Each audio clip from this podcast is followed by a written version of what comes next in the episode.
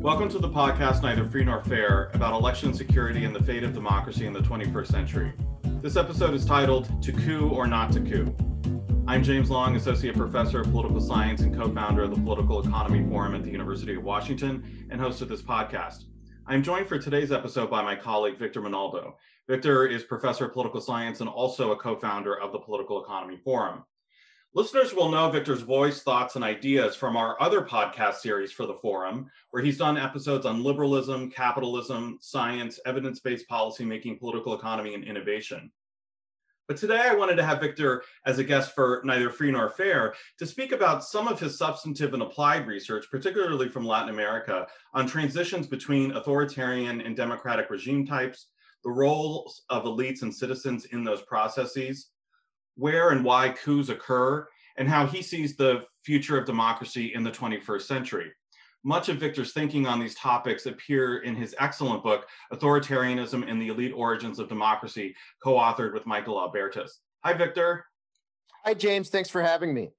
So, Victor, in the US right now, citizens, the media, activists, political elites, everybody on all sides have reached this fever pitch of worry about the transition to a new presidential administration. Joe Biden and Kamala Harris declared victory last Saturday, and after vote counts and projections put them firmly over the threshold to gain a majority in the Electoral College. And with Arizona and Georgia now called for Biden, Biden has won this election comfortably with 306 Electoral College votes, 36 over the threshold to win. And I should note the same number that Trump won in uh, 2016. But President Trump has refused to concede the race, and many Republicans in elected office have not yet congratulated Biden and Harris on their win, as the president continues to pursue legal cases to stop the count and verification process, none of which thus far have been successful. So Joe Biden is the president elect, and this election is over. And yet, many Americans and those in the media have expressed concern over the last week that the president is attempting a coup or an auto coup or that he can somehow steal this election, declare himself the winner, and prevent a peaceful transfer of power or any transfer of power. But I would argue that such concerns, while certainly anxiety producing, really have no grounding in an understanding of US law or history. But moreover, they are falsely pointing to other countries that have experienced coups and not really learned the right comparative lessons from those cases. So before we get to a discussion about the US, Victor, given your expertise in studying transitions toward and away from democracy in Latin America and other regions, I wonder if you can help us first develop a framework for understanding how we should understand periods of political transition. And I'll start by kind of the big elephant in the room and the thing capturing a lot of media attention right now with what is a coup? Yeah, so the way that I would define a coup is the first distinguish it from other things that are like it. Uh, I think an inductive type of approach here might help, and to think about other extra constitutional, irregular, potentially violent episodes that displace one incumbent with another. And I want to culminate with a coup on purpose because a coup is nested within these other types of irregular transfers of power. And this might seem a bit uh, simplistic, like uh, uh, or pedantic, but I think it's important. So let me start with what's not a coup, but what is similar to a coup, in that there's an irregular, illegal, or extra constitutional change uh, at the top. So let's think of revolutions. Revolutions are these mass movements. They're violent. They include some of the classical cases that most folks are familiar with like the French Revolution or the Russian or Iranian. Other examples include the Cuban or Mexican revolutions.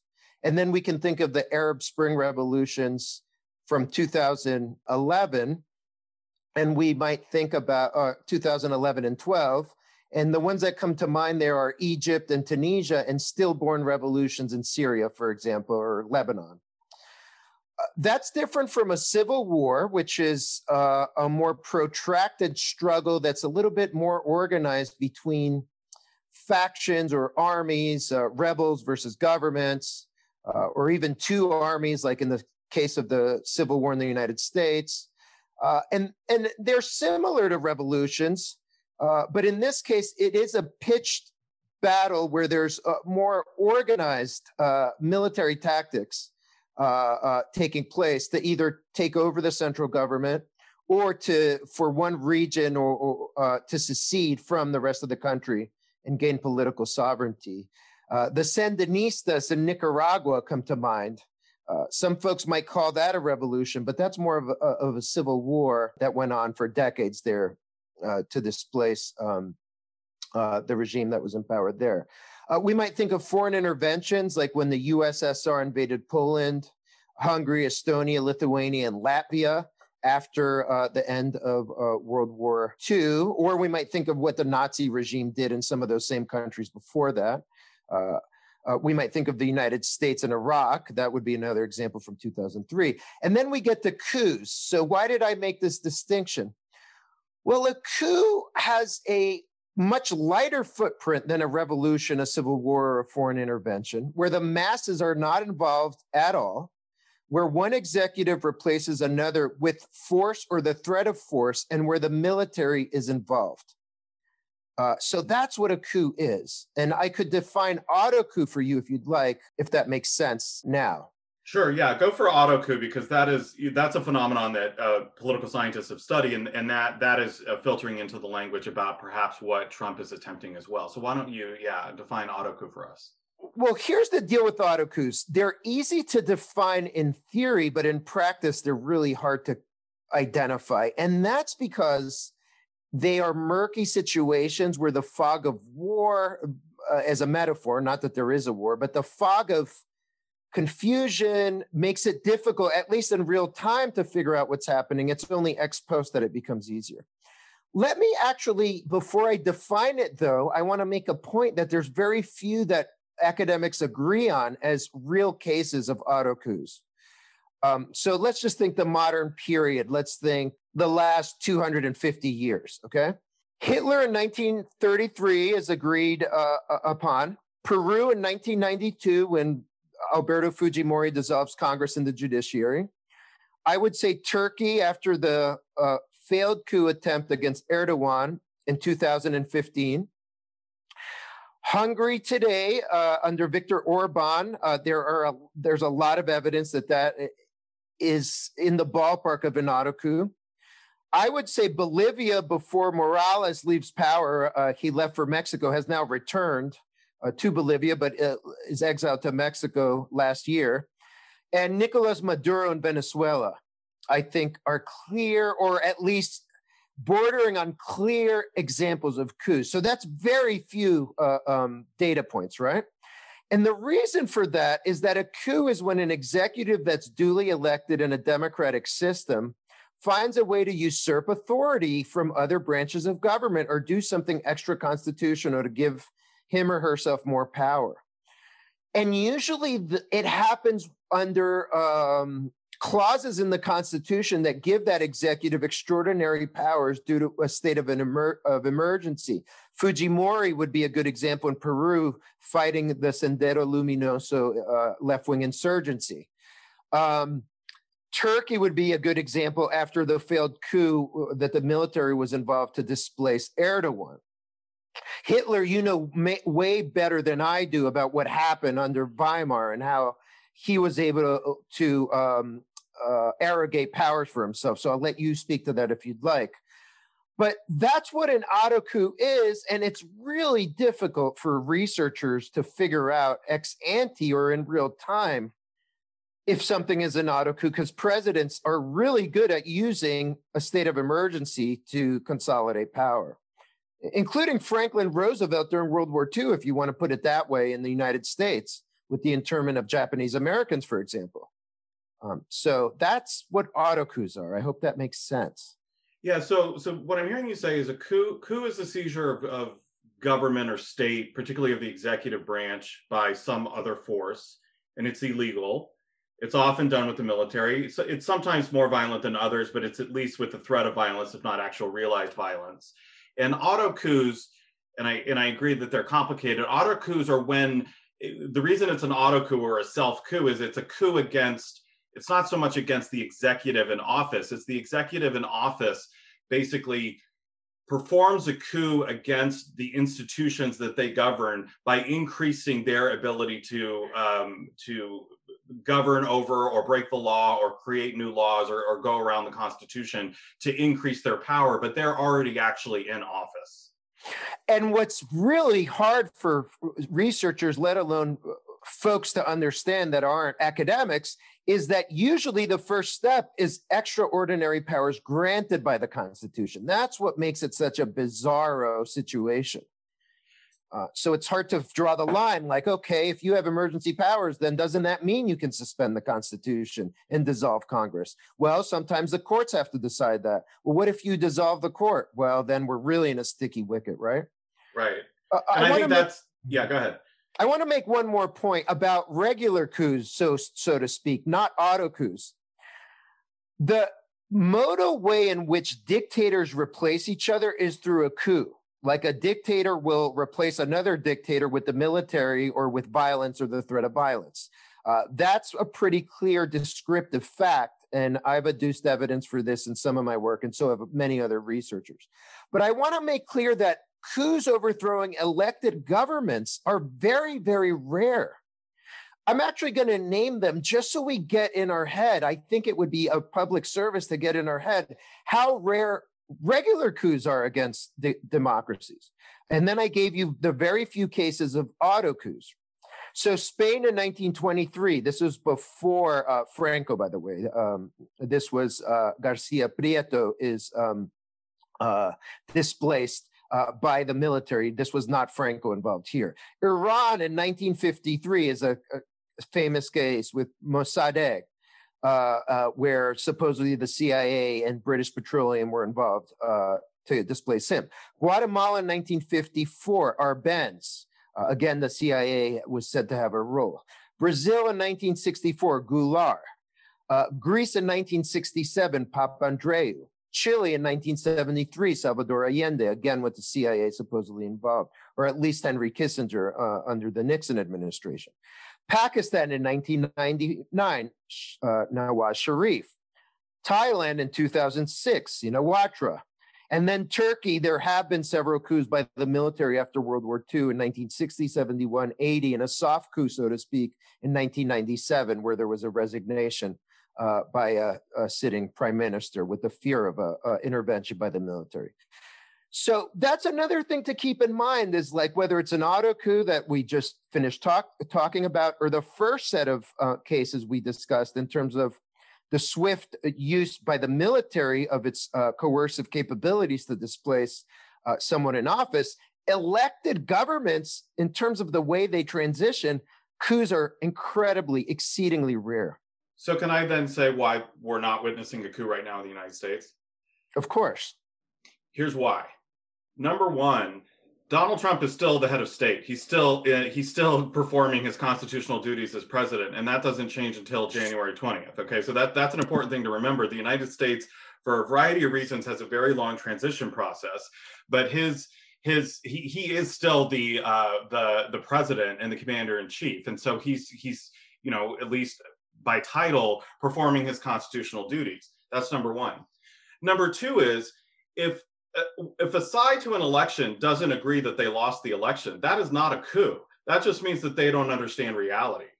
Okay. So that's what's happening. Now, the fear is then is his uh, uh, unwillingness to concede and admit publicly that he lost the election, although he hasn't, of course, admitted it privately. Um, does that constitute a coup? Well, Victor, think about all the things you just listed. Is he is he saying that he will not leave office? No. Does it matter if he says he's not going to leave office? No, because the presidential administration expires at noon on January 20th and a new president is, is inaugurated. Even if Trump had won re-election, he would still have his administration expire and he would have to be reelected. So there's no constitutional mandate that allows his administration to exist beyond January 20th. So then you have to ask yourself is he doing what you described with the auto coup, which is either using constitutional means to basically abrogate the election, to uh, ignore its results, to prevent the electoral college from meeting, um, from to prevent Congress from meeting? And does he actually have that legal power in the Constitution? Or is he making moves to fundamentally go around the Constitution and break a bunch of law and and and do extra legal things, um, regardless of what the Constitution says? And the answer is no in both cases, right? he is saying that he wants to wait for the vote count to be concluded and he is challenging some of those those vote counts which he has every legal right to do even if they're frivolous or even if they're not made in good faith. But until he basically somehow prevents the electoral college from um, from meeting and casting its electors or somehow prevents the chief justice of the supreme court from inaugurating a new president in january 20th i don't see evidence of a coup auto or otherwise. Do you no, but here's if I can push back, let's just entertain maybe or give a benefit of the doubt to folks that are using that language. Maybe what they mean is they have a theory of how coups happen. And their theory is that when the incumbent breaches fundamental norms about the transition, you might pave the way for a coup. Maybe that's what we could read into this. So it could be the failure to do what most modern presidents have done, which is to throw in the towel once the networks use their um, projections to declare a winner before certification uh, next Trump and, and, uh, uh, um, and people have in mind. What are your thoughts on that? Well, I think a couple things. I don't really care about norms. I care about laws. Um, and so, yeah, it's been a norm for the most part um, that American politicians, when they lose elections, concede. But it's it, but it hasn't been true all the time. Um, Matt Bevin refused to concede and admit that he lost in the Kentucky uh, gubernatorial race in 2019. Other presidential candidates in the past, you know, in 1876, neither side conceded and they went down to the wire. So it's there's actually some precedent for not conceding. That's number one. Number two is uh, uh, uh one side conceding or not has no legal bearing. And so even if he's violating the norm of the loser conceding, my worry would be is he violating the law about what that that means? And there i think we actually have some concrete evidence that there is some material damage being done to the transition insofar as the general services administration has not um, has not admitted the train you know has not agreed to this and, and funded the biden uh, transition. Um, you could make an argument on national security that uh, Biden should start receiving those daily briefings, and that that's being prevented by uh, Trump refusing to concede the long term, it really doesn't. I mean, one of the strengths of the American system in the long term is it, we don't determine the winner of an election by what either candidate says. We determine by the certified vote count that has legal meaning. And, and so to me, even if we were to say Trump is going to attempt a coup, we would still have to wait until later in November uh, when uh, state ballot counts are certified. We'd have to wait for the legal process to play itself out, and we'd have to wait to see what his response is to the Electoral College casting its votes on December 14th. But short of that, I don't. I don't really. You know, I don't see it. Right. And again, a theory about a coup is different than whether a coup is happening. Uh, and uh, I think the jury is out. Again, there's so few cases of coups against elected governments and auto coups that you could even adjudicate such a theory in my mind. It's just the social scientific point of view on it. But yeah, I, I see your point exactly. Well, um, let's go. So let's go to the role. I mean, let me just quickly also say the role of the military. The I think one of the things that Americans may not understand is that the, the role legally, but also with respect to coups, that militaries have played, for instance, in Latin America is very different than the role the military can ever play in domestic politics in the United States. So, can you talk a little bit about how the military has and it played a role in Latin America and why why that's relevant for understanding those cases? Sure. Um, you know, just very uh, in a very uh, generic sense. Uh, you know, because there's a lot of variation in Latin America across place and time, but the military is a political actor, usually the most legitimate and strongest political actor in what have been historically relatively weak states. For the most part, authoritarian countries. There have been uh, waves of democracy during different periods. And if we look at the map today, most countries are democratic. But for most of Latin American history, uh, what you lo- see is dictatorship. And so the military's role has been as a political player uh, that's pretty strong and that can call shots. Uh, this was uh, very uh, much the case during the Cold War uh, when different militaries got support from either the United States or the Soviet Union. and in a sense, were doing their bidding, or at least were manipulating them for their own ends. you can think of the Argentine military junta in the late 70s, Pinochet in Chile, uh, in the 70s as well, uh, the Uruguayan uh, military as well in the 1980s uh, that had direct uh, control of the government. Um, another thing I'd say about the military, it's also a very important economic actor in a lot of uh, Latin American countries. But I want to say, not only in Latin American countries, in developing countries in general. And that tradition continues today, actually, less so in Latin America and more outside of it. If you think of the military's control of the commanding heights of the economy, that's the case in Egypt under Mubarak and now Sisi. In Burma, uh, the military still has a lot, uh, huge stakes in the economy. In Turkey during uh, the Cold War, Pakistan today, Iran today. So that is something that is less typical today of the military, but it certainly was the case, let's say, up until the 1970s. And in a situation like Mexico, the military, uh, in terms of its Sotto voce role in the drug trade has been very important for getting um, some of the illicit rents from the drug trade in its pocket. And so it's been an uh, important economic actor in that respect. So that's just broad brushstrokes, some sweeping, you know, um, details on the military. I can bore into any one case if you'd like, or if you have a more specific question about their role. But in terms of kingmakers, for sure, uh, as I mentioned, most of the coups happen under dictatorship to displace one unelected executive with another, or, or an executive that wins through fraudulent, fraudulent elections. And in Latin America, that's definitely uh, been the case, mostly under dictatorship. As I mentioned, the handful of cases uh, where a um, the military displaces an elected leader. There's about four of those. Yeah, and I and I think you know that's a great way to characterize the role that militaries play in other countries' polit- politics. And, it, and the military in the United States does not play that role uh, at all. The military is a non political entity, it does not determine who the president is. Um, I think people are looking at the wrong institution if they want to see how this plays out. Now, I think the courts and the legislature um, are where I would look if I thought about ways that you could try to uh, undermine a fair vote count or things like that. That's what we saw in Florida in 2000. But the military does not intervene in American politics to support a sitting incumbent president. Um, it, you know, it, historically, but right now, the military, the Joint Chiefs, has made that clear. General Milley has made that clear. And moreover, I think what people forget is that even though the president, the president, the executive branch of the United States is very strong in its ability to use military force abroad. I mean, we know kind of almost without needing a lot of uh, even congressional approval to do that. It doesn't use that military on U.S. soil, and in fact, the president is is fairly weak in the U.S. system and his ability to do that because it's the governors that run um, are the chief law enforcement officers at the state level.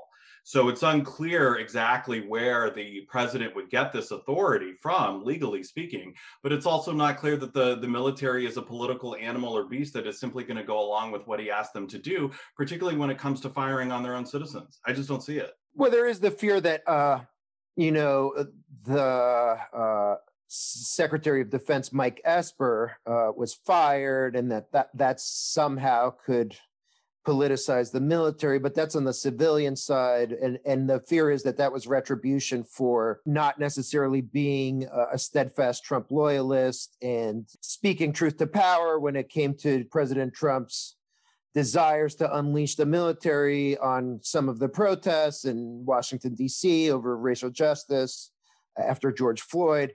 But but again, to me, and you would know better than I, that's a civilian uh, uh, office in the cabinet, and that's inherently political. And it seems that presidents have, at their pleasure, uh, uh had um, the Secretary of Defense uh, either serve or or be let go. And, and, if folks aren't loyal or carrying out the orders of the president, usually that's a passport to or a ticket to getting a pink slip. So I don't know about that, but I've heard that worry at least in the last few days.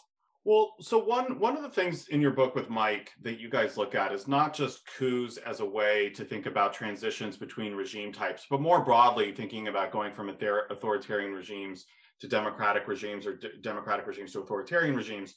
You guys really highlight the role of elite actors in making that transition possible, as well as citizens and the masses and what their role is. And so I wonder one of the things that people are worried about right now is the role that Republican elected officials and the and the Republican Party establishment are playing in perhaps um, giving the president a window to think that he can overturn the results of an election. But I would say more broadly, how should we be thinking about the role of elites in these transition moments? Under democracy, it's less important on average. Under dictatorship, it's the most important thing because the masses uh, don't have suffrage and they are probably repressed, or there's the threat that they could be repressed. They don't have civil liberties uh, and they're not organized. Um, and if there are political parties, they're completely manipulated uh, or uh, uh, by the elites or do the bidding of the elites. So, under democracy, in some democracies, the elites matter more than others, depending on the institutions that decide elections. When there are indirect elections like the Electoral College, elites will matter more because they're an intermediary between the uh, votes cast by the people and the actual uh, decisions in terms of who becomes the executive. But uh, electoral colleges and indirect elections, although they were very uh, typical ways of doing business in, let's say, Western Europe, even during the 19th century, they're much, much less important now. Uh, in Argentina, there was an electoral college up, up until recently, but uh, that's the exception that proves the rule. So, again, under democracy, you know, it varies. It depends. A lot of it is informal. If you think about political parties headed by elites, I guess that's one way in which they're power brokers. But a lot of times, uh, those political parties are democratized in terms of there being elections in primaries to pick the candidates, or there being more power delegated to the people when it comes to how political parties are run. So it's really a, a, an open ended question. But I have to say, compared to dictatorships, there's no question. The only game in town is what elites want and what elites do. That doesn't mean there aren't factions. Uh, Mike and I's my book with Mike is all about the factions in dictatorships in terms of the elites and what different factions want. And when some want to move to democracy versus some want to stay within a dictatorship, let's say, or they have different visions of what a democracy should look like. So I think this is important because I think what it does, it, it, it's very good because I think one of the things that's hard for Americans to remember is we our engagement with politics is very often with a political party or mediated through a political party. And so I think you're you're right that parties in a democracy matter much less to how transitions happen as opposed to the other institutions. But I think because our engagement is with political parties, we um, project onto the Democrats and the Republicans the role that they play in getting us through transitions. And they actually don't get us, they don't play any role, right? It doesn't matter if Mitch McConnell uh, congratulates Joe Biden in terms of the outcome of the election. It doesn't matter what Kevin McCarthy says. It doesn't even matter what Trump himself says. Like that, it so the party can um, can agree that Trump lost or not, and and the elites can congratulate Biden or not, but it's going to have materially no effect on the outcome. Definitely. I think that's an important distinction. So, what then about the role of the masses? How do we think about what the role of the masses is in a transition between, you know, presidents or regimes after potentially they have voted, or if you're going from dictatorship to democracy, they haven't voted and now they may be voting for the first time? Well, let me stick to dictatorship. I'll let you handle the democracy because that's your specialty, and you are a, a, renowned expert on elections in new democracies, weak democracies, democracies that have yet to consolidate. But I will tell you that for dictatorships, again, the bottom line in my message is that the masses don't matter that much, or if they matter, it's a derivative function that's been orchestrated by the elites who have solved their fundamental collective action problem. That's a fancy word for saying they've got their s- stuff together. They're the ones running the shots. They're the ones running the infrastructure of the government. They're the ones commanding the political parties or the military. They're the ones mobilizing the citizens. Uh, and so the citizens play second fiddle. Now, there are constitutional conventions that will transition a dictatorship to a democracy. And there are opportunities for citizens to participate, but they're very restricted opportunities. Uh, and there's, in a sense, uh, an hourglass shape where their role is filtered through the uh, gatekeeping function of the elites under authoritarianism.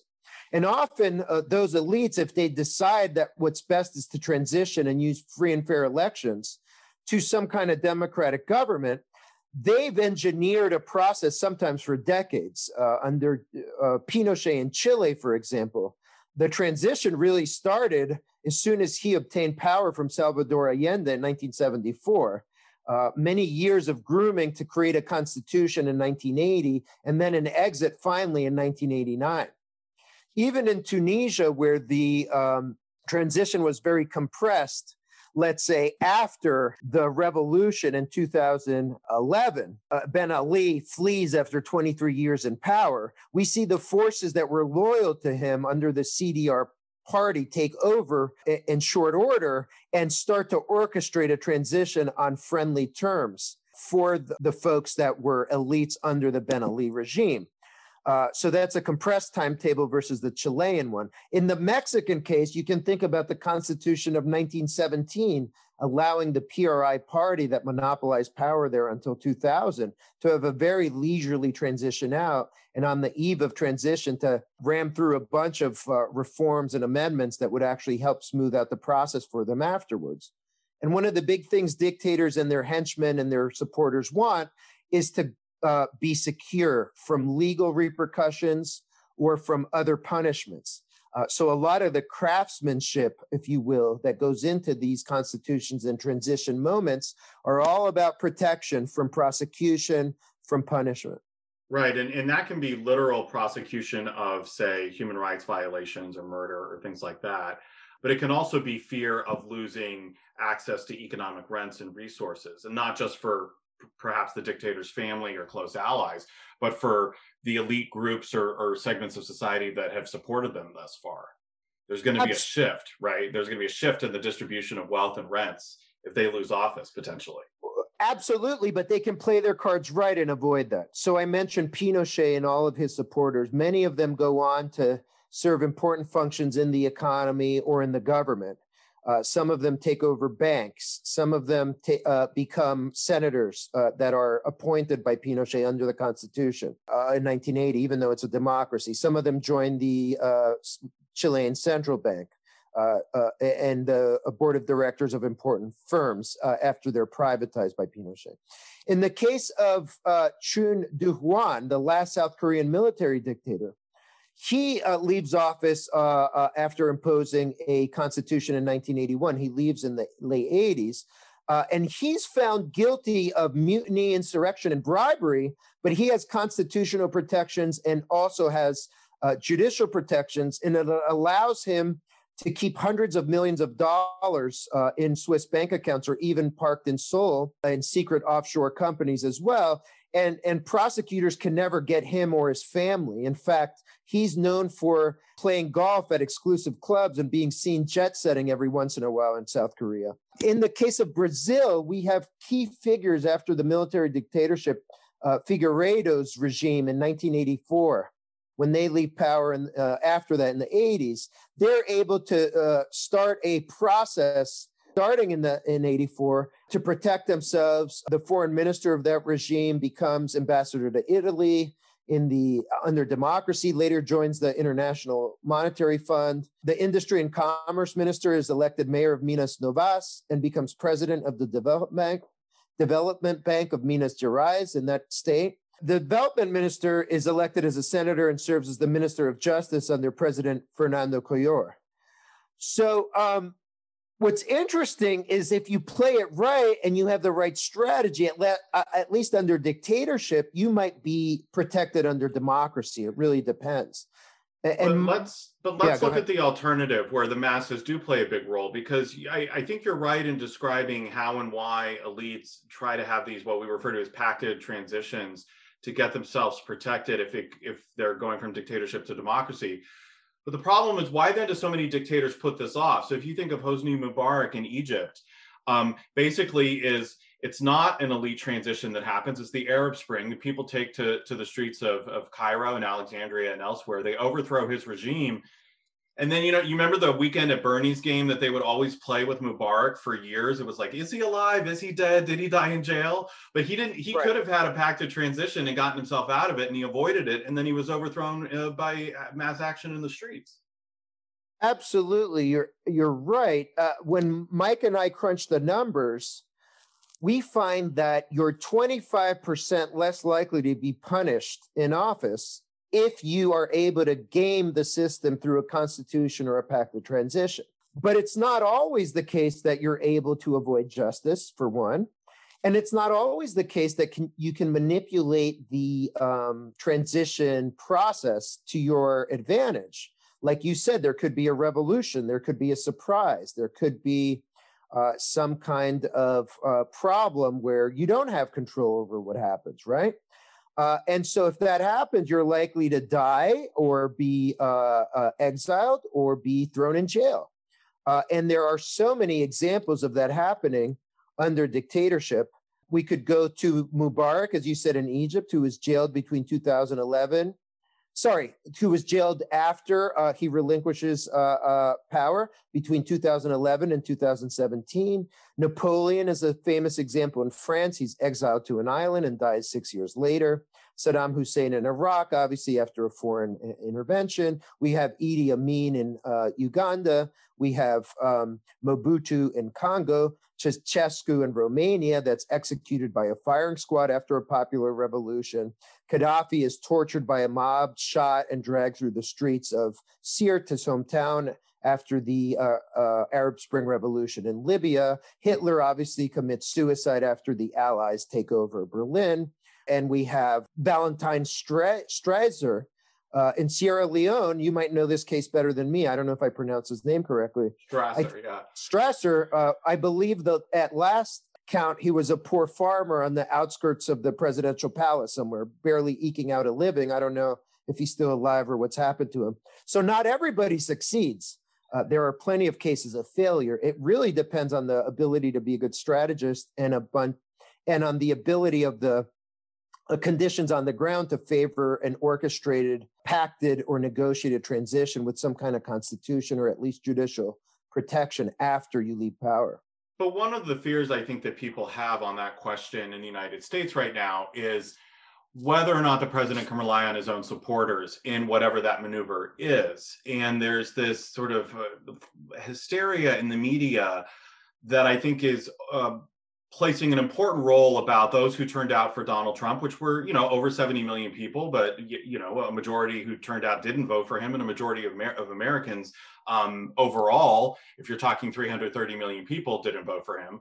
Um, and, and so then what in these moments of uncertainty and transition, then what is the role of the, the mobilizing force of the base of a, of a, of a person's uh, ability to rely on that, that constituency to help them negotiate and bargain things, even potentially to stay in power? Well, again, I'm going to let you tell us about democracy, but I'll say under dictatorship, you have to have control over the government to do this. I mean, to call con- con- constituent assembly or constitutional convention, to have elections that ratify that. Like, uh, again, Pinochet in 1981 has a plebiscite for his constitution, which was imposed on the Chilean people in a sense.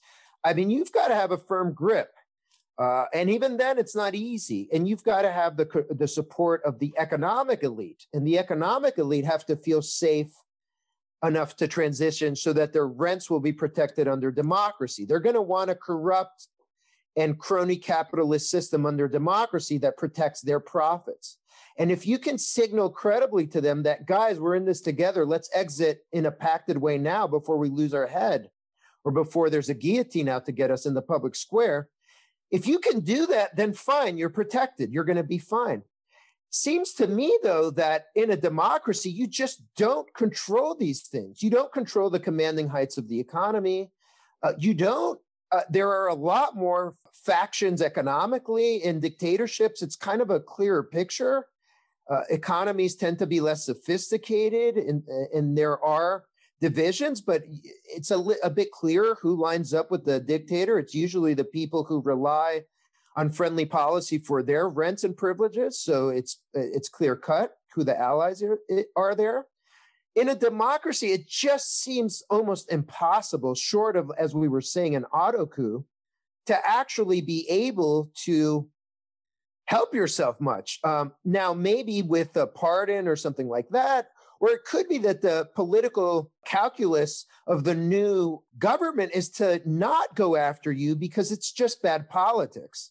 It could bog them down. So, at the executive level with uh, President elect Joe Biden, how much appetite is there to really go after uh, outgoing President Trump when COVID 19 and the economic recession and all these other kinds of issues like healthcare are, are front and center? So, uh, I would ask you, what are your thoughts in a democracy in terms of what could be done by incumbents who fear prosecution or, or punishment?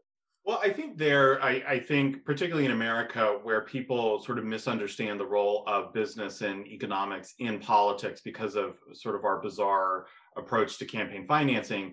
I think they they don't understand a, a, subtle point that you just made, which is that yes, all manner of business may donate to both sides, and, and all manner of business will have an incentive to see perhaps a Democrat or a Republican in the White House, um, who will then craft policies that affect that business or that sector. But no matter who you are in a democracy, instability is bad for business, right? And so no business is going to have an incentive either to stoke and, and, and fan the flames of say right-wing militias going out on the streets and and trying to threaten violence if, if trump refuses to concede. Or conversely even peaceful legal protests on, on the left.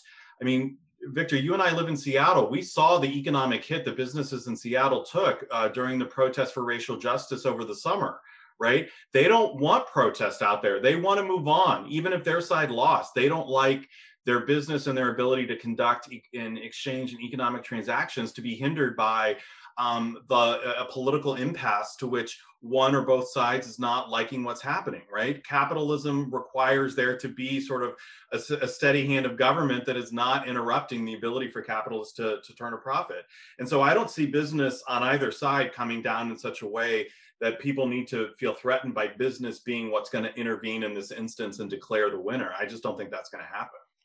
Well, yeah, one thing to just set straight about dictatorships where irregular transfers of powers, whether they be coups, revolutions, civil wars, or whatever, are the modal way in which power transfers hands from one executive to another.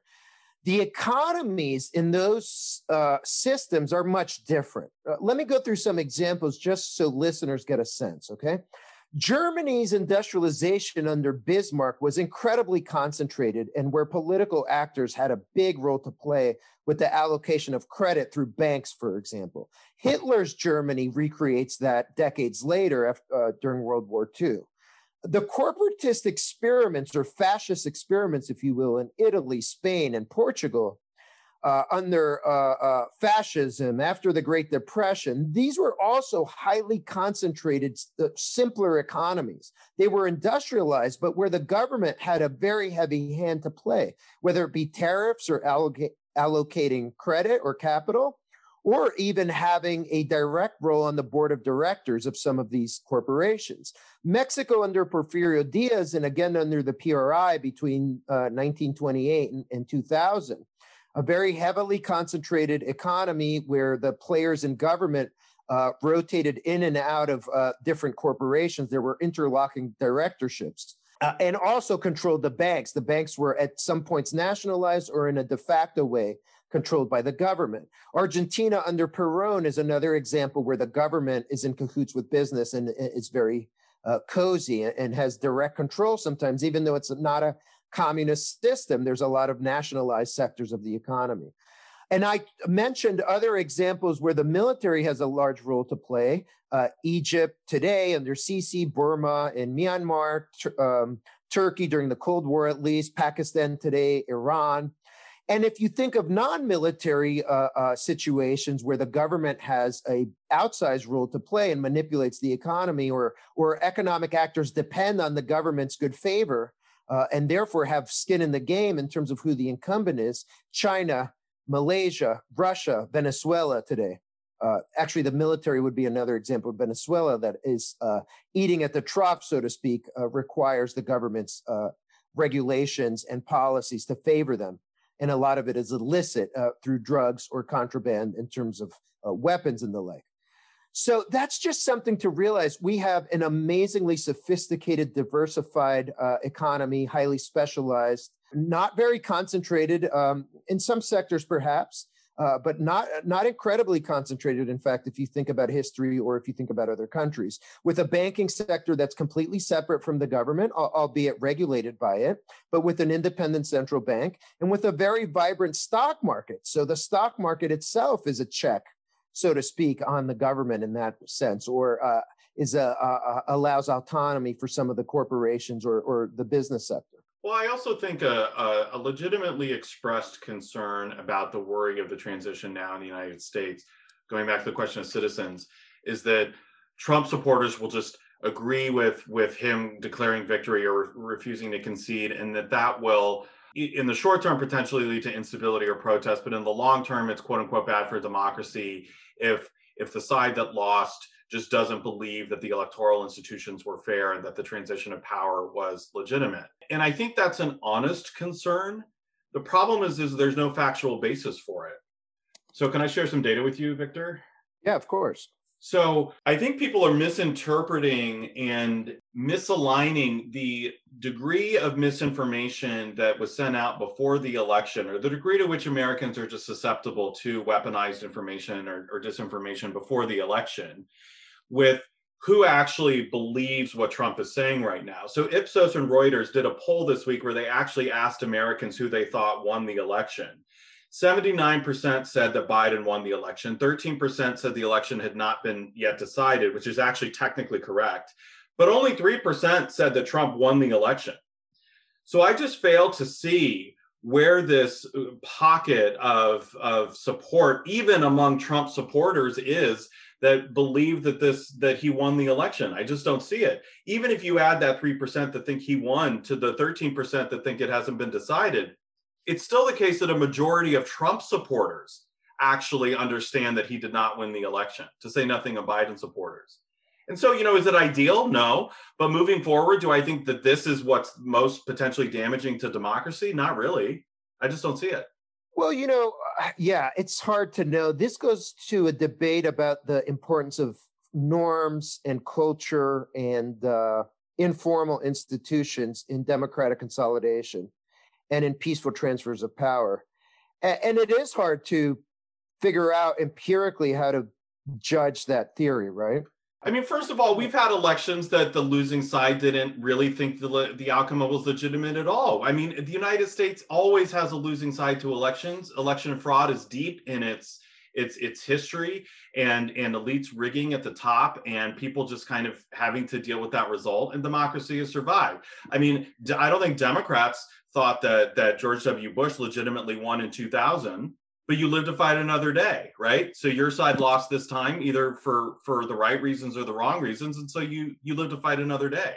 So i, I and, and, by the way we know that the 2016 election um, had been hacked that you know but for russian interference trump may not have been elected president. Every democrat knows that but they still went out to try to win in 2020 they didn't just give up on democracy so, what is your thought on this? Uh, some people worry that, like with Weimar before Hitler, there was uh, the delegitimization of institutions, and a lot of that was rhetorical and had to do with norms and culture. Are folks choosing an outlier and and their worst fears are being projected onto our system that's much more robust? What that example is always trotted out, and and I've been hearing it now with the fact that Trump is stonewalling with the um, acceptance or concession. Uh, well, I think that would be a real fear if half of this country thought that he won the election. Um, so I think what happened with Weimar is is not so much that people didn't believe in the institutions. The institutions were very inchoate. They there there wasn't necessarily a lot to believe in because the institutions were such a mess and hadn't consolidated. I don't think that's what's happening in this country. Um, but what happened in, in, in, terms of polarization, which is perhaps where the analogy is useful, is that you not only had about a third of the country on the far right supporting eventually the, the Nazi party, you had a third of the country on the far left in the Weimar Republic supporting, you know, essentially communist or far left socialists. And in that type of polarization, it's not so much that they don't agree on things, it's that the political project that they want to see implemented is fundamentally not democratic, right? Like if you're trying to recreate uh, a fascist takeover of power like in Italy, or you're trying to recreate the communist, the, the Leninist revolution in, in Russia, you are explicitly saying you're not supporting democracy. I think you know, it's probably hard for Democrats to believe this, but I think it appears, at least in this question, that Republicans may not like the result. They may not, they may not, uh, you know, they're not going to become Democrats tomorrow and support the Democratic Party. But this isn't suggestive to me that they're fundamentally saying they reject this entire system. It just suggests to me that, yeah, you know, it's a little bit messy, it's a little bit hard to understand, but actually, very few people, even among the supporters of the president, are saying that they're willing to sort of take that step and support a truly anti-democratic takeover of the government. Uh, fair enough. You know, again, as a social scientist, it's just hard to articulate, operationalize, and test the hypothesis about the norms.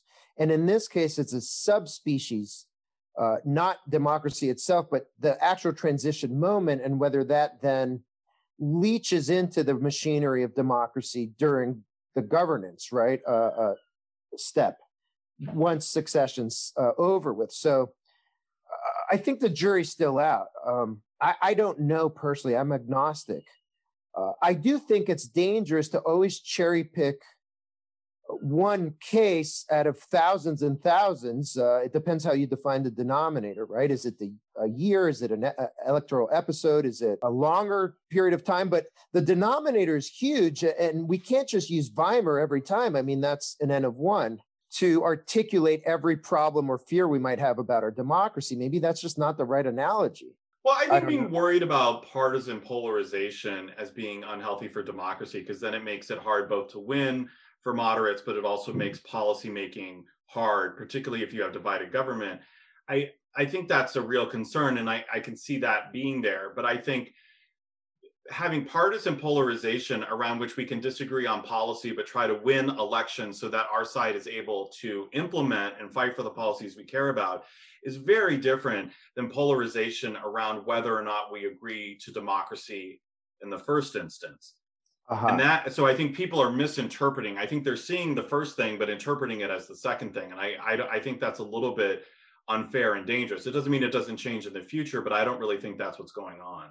Let me ask you a question. From your knowledge of developing country democracies that are young democracies that might not be consolidated, uh, or do you see any analogies that are useful with incumbents that fail to, to concede, but yet there's no problem afterwards, or the failure to concede and step down uh, swiftly does create issues, or you know, you can't run regressions right now, obviously, but just thinking about it, what what's your view of of how this matters, if at all?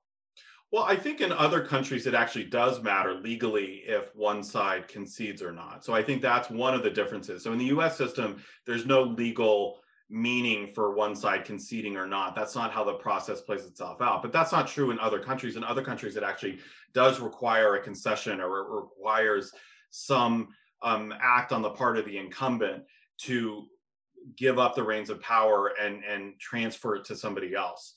Um, like I said, in the United States, on January 20th, an administration expires and a new administration is sworn in. It doesn't matter what the incumbent says or thinks about that. That's that's the process. But in other countries, it, it does matter. So I think that's one thing. The other thing is, I think what we see in other countries is if a side to an election um, believes that it was rigged, we're usually talking about the opposition against the incumbent. They think the incumbent rigged and the opposition legitimately won. This is what's going on in the Ivory Coast right now with what happened last month in their election.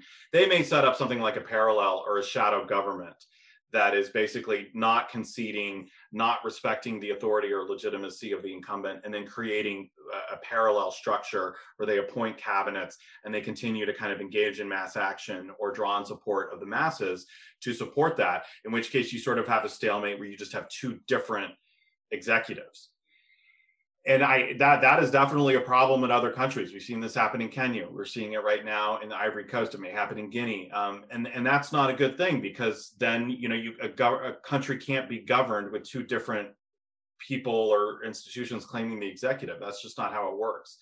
And I think that is a real problem. I just don't think that Trump is going to be able to do that. I don't think he has the resources to do that. He doesn't have the mass support that would be needed. He doesn't have the constitutional ability to do that. And he's I, even though Republicans aren't being explicit in um, arguing against him right now, I don't think the Republican establishment would even support, even get close to supporting such a thing if it came to it.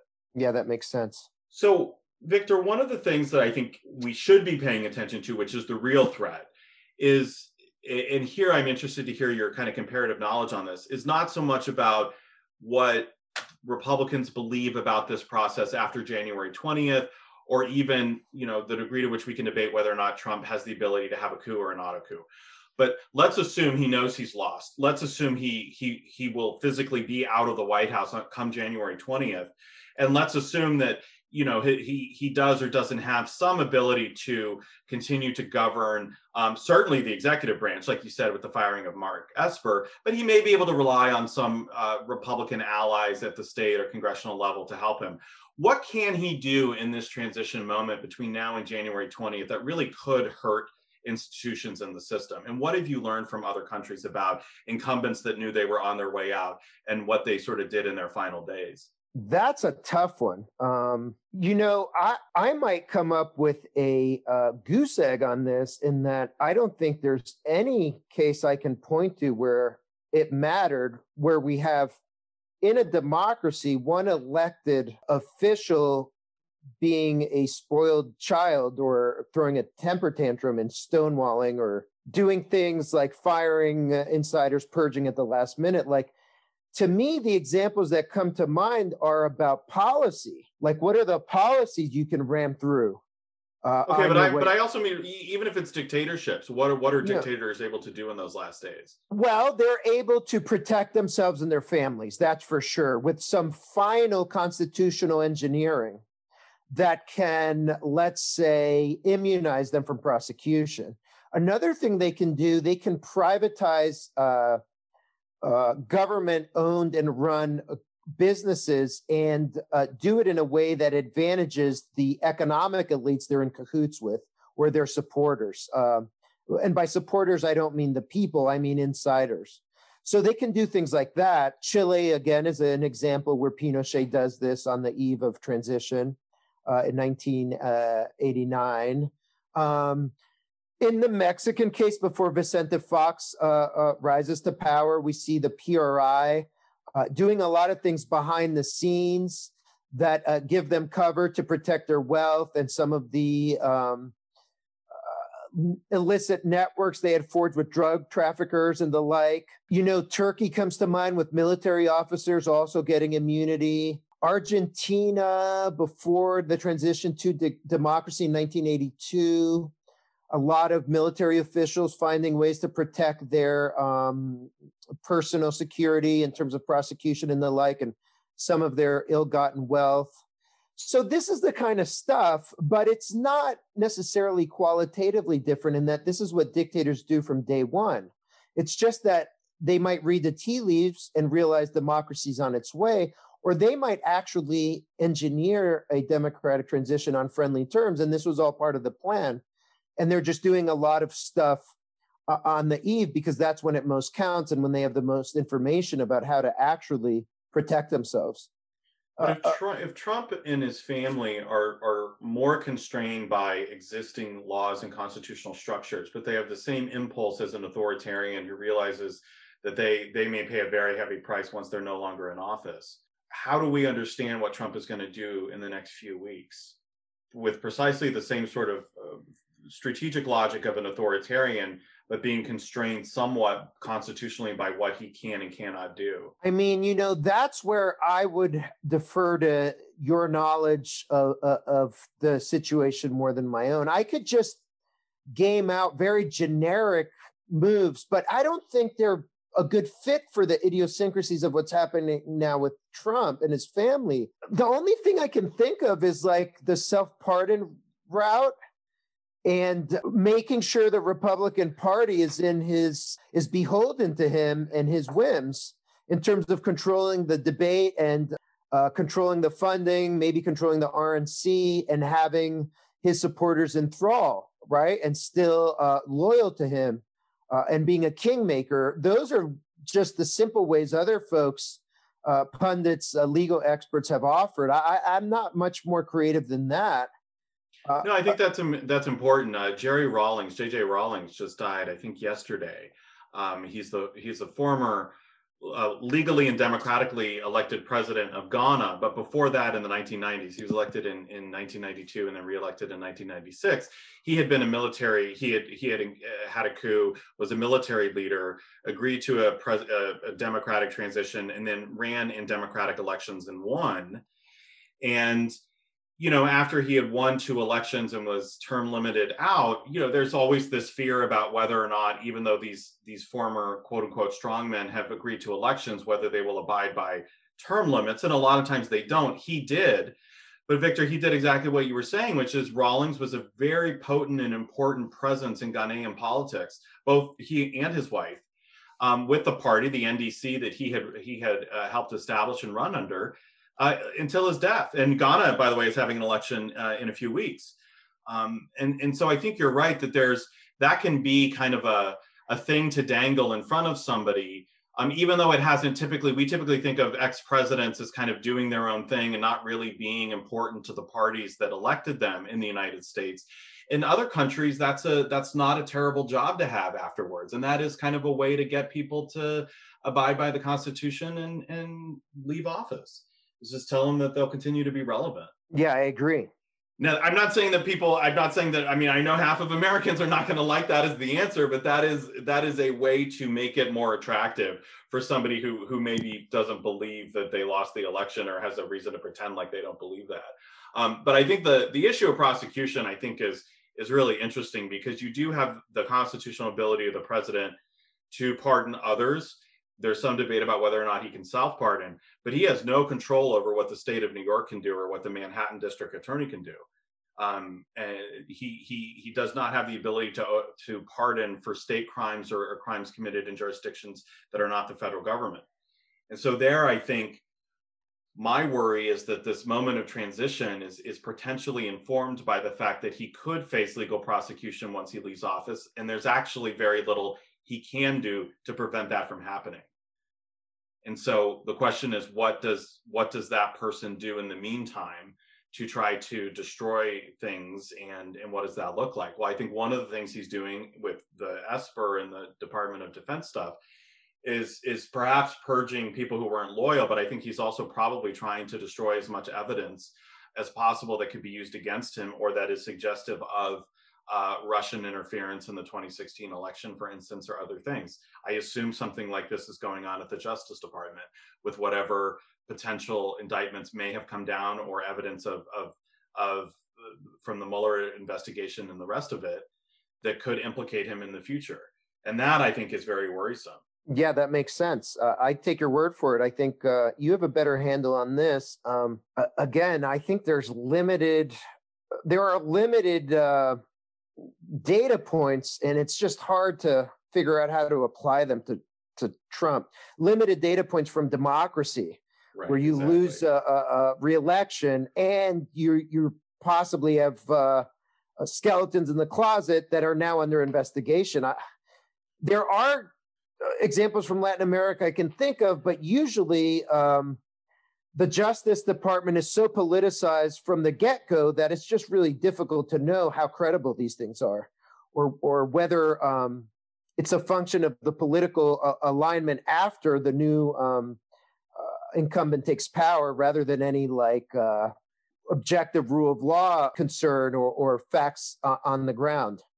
Well, one of the things that I think is going to the I mean th- this is where I think the comparisons to Latin America is really useful because you're right that there isn't really there this is a little bit unprecedented in the US and with other democracies but it's not unprecedented in other countries. I'm curious to hear your thoughts on I mean one of the things that the Biden administration is going to have to do is think about being that new incumbent and how punitive to be against the old incumbent.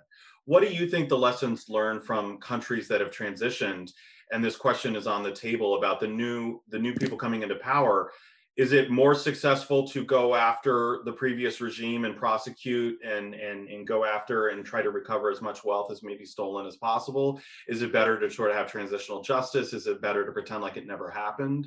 What does the empirical record tell us? The empirical record is uh, mixed. There's a trade-off here in terms of if you go after folks and bring the hammer down hard, then you create fear among their supporters, uh, in a sense, or you chill future incumbents because they fear that if they do things that are licit or legal or above board, there could be the possibility because of the precedent set for a politicized attempt to go after them.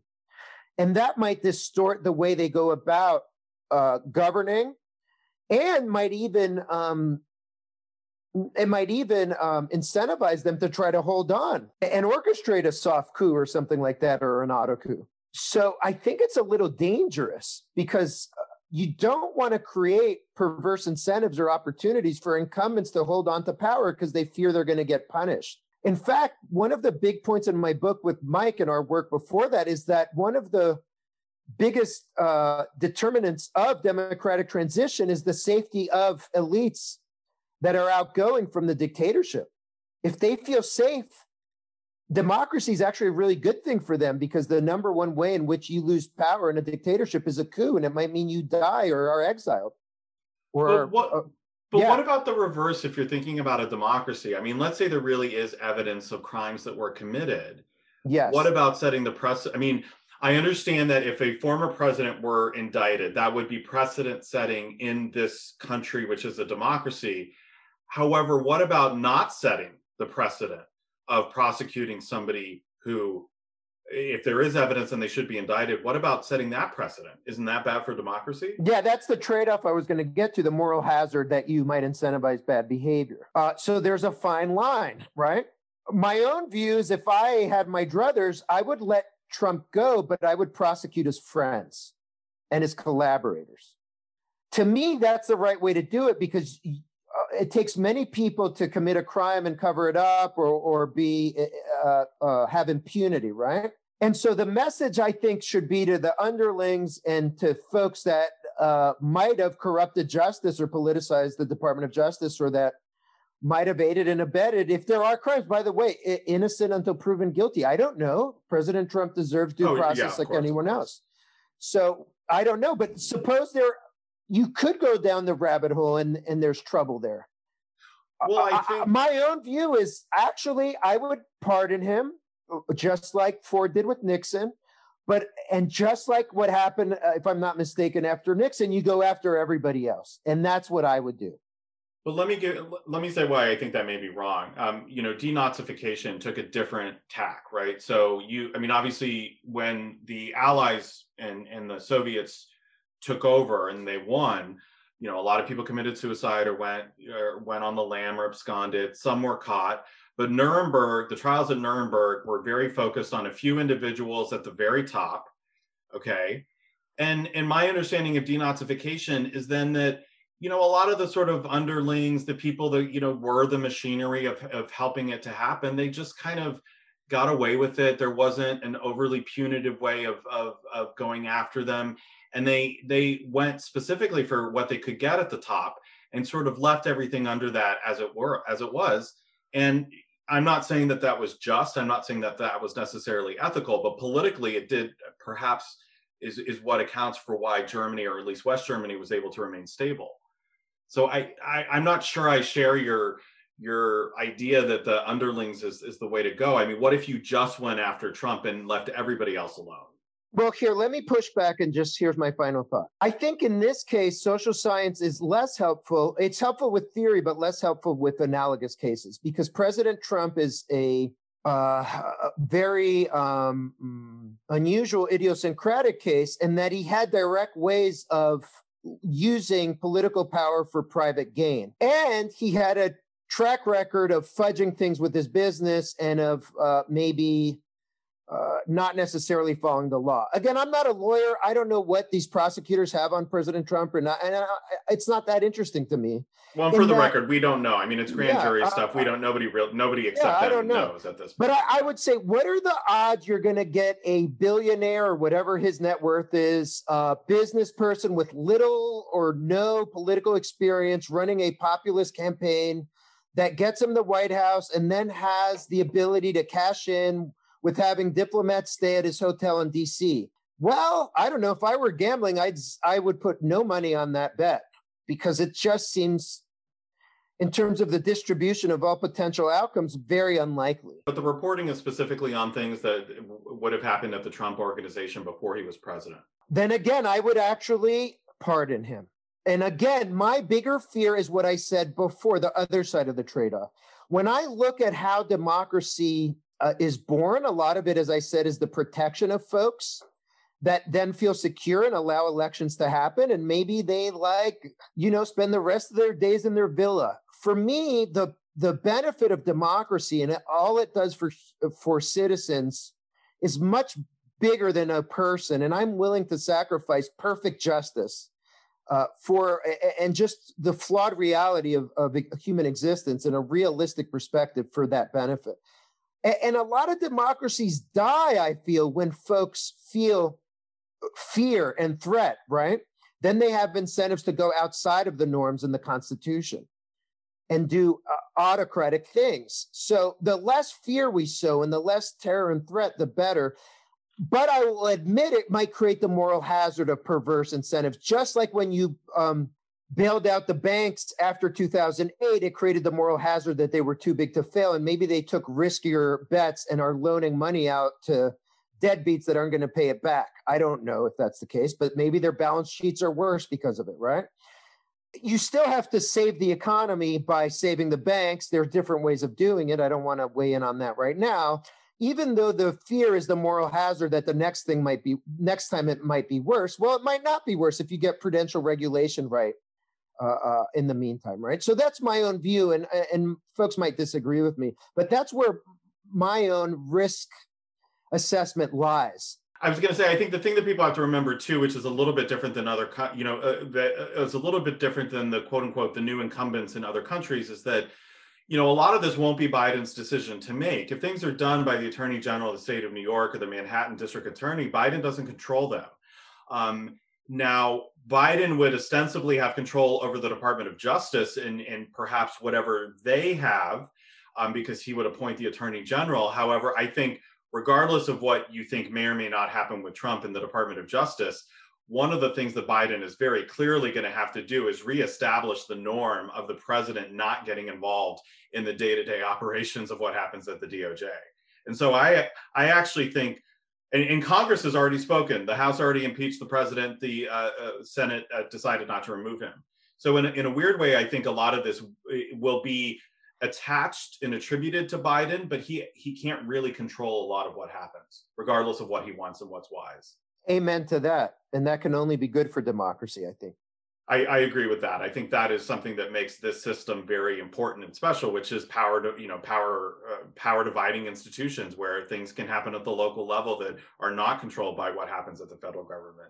So we we have to wrap up. But Victor, I would say just you know big picture, your last thoughts on the things that we should be worried about and we shouldn't be worried about in the next 10 weeks as we go through this transition based on your research and your insights from from elsewhere i have very few things to say because most most of my insights are about transitioning from dictatorship to democracy or they're about relatively young democracies, or they're about succession from one dictatorship to another within authoritarian systems. The big picture, though, I guess, is maybe my insight is we should know our history and we should know about the rest of the world. And we should be a little bit more steadfast and persnickety with definitions and with the mechanics of, of how different systems work and with transitions and succession. That could maybe save us a lot of grief and a lot of hyperbole and a lot of histrionics if we can just keep clear what a coup is versus an auto coup if we could understand the very few cases of coups that displace elected governments and the very few cases of auto coups where an elected government is able to arrogate power. If we're able to understand how economies work in dictatorships and who the elites are and why they cozy up to dictators and how they're um, codependent on each other. The uh, economy relies on the dictatorship for rents because that's the way that they make uh, profits and they uh, stay alive economically. That's very different than our system. There's some corruption, there's some cronyism, but at the end of the day, this is a free market economy with entry and exit, with uh, uh, uh, healthy stock markets where innovation rather than rent seeking is the name of the game. If folks could understand the role of the military better and how it's sheltered off and doesn't play a politicized role and can't be captured by incumbents, that would help as well. and just you know a general sense that the world is bigger than the united states that there are many many many data points to draw on for analogies and that the weimar republic is only one but if you think of the denominator it's hundreds of thousands of potential cases elections governments right and so what are the odds that we're in a redux of weimar it just seems very low uh, given the distribution of total potential outcomes out there right it sounds a little wonky but i guess literacy logic, as I always say, I'm going to say my tagline facts, logic, evidence. Facts, logic, evidence. Yeah, yeah. I don't know. I, I'm such a broken record. I'm almost ashamed of myself, but that's what I think. Great. Well, I think that's a great place to end. I, I wholeheartedly endorse that. And Victor Menaldo, thank you so much for coming on today and sharing your thoughts. Thank you, James. This was really fun. Thank you for listening to the Neither Free Nor Fair podcast. Please feel free to listen to our other episodes on iTunes, Spotify, SoundCloud, or wherever you get your podcasts. You might also like the UW Political Economy Forums podcast, which is also available on iTunes and all other podcasting platforms. Our podcasts are produced by myself, Nicholas Wittstock, and Morgan Wack. Our theme music was created by Ted Long. Please feel free to leave a review as we're curious about your feedback. And if you have any questions, suggestions, or concerns, please contact UW Political Economy at gmail.com. We would love to hear from you.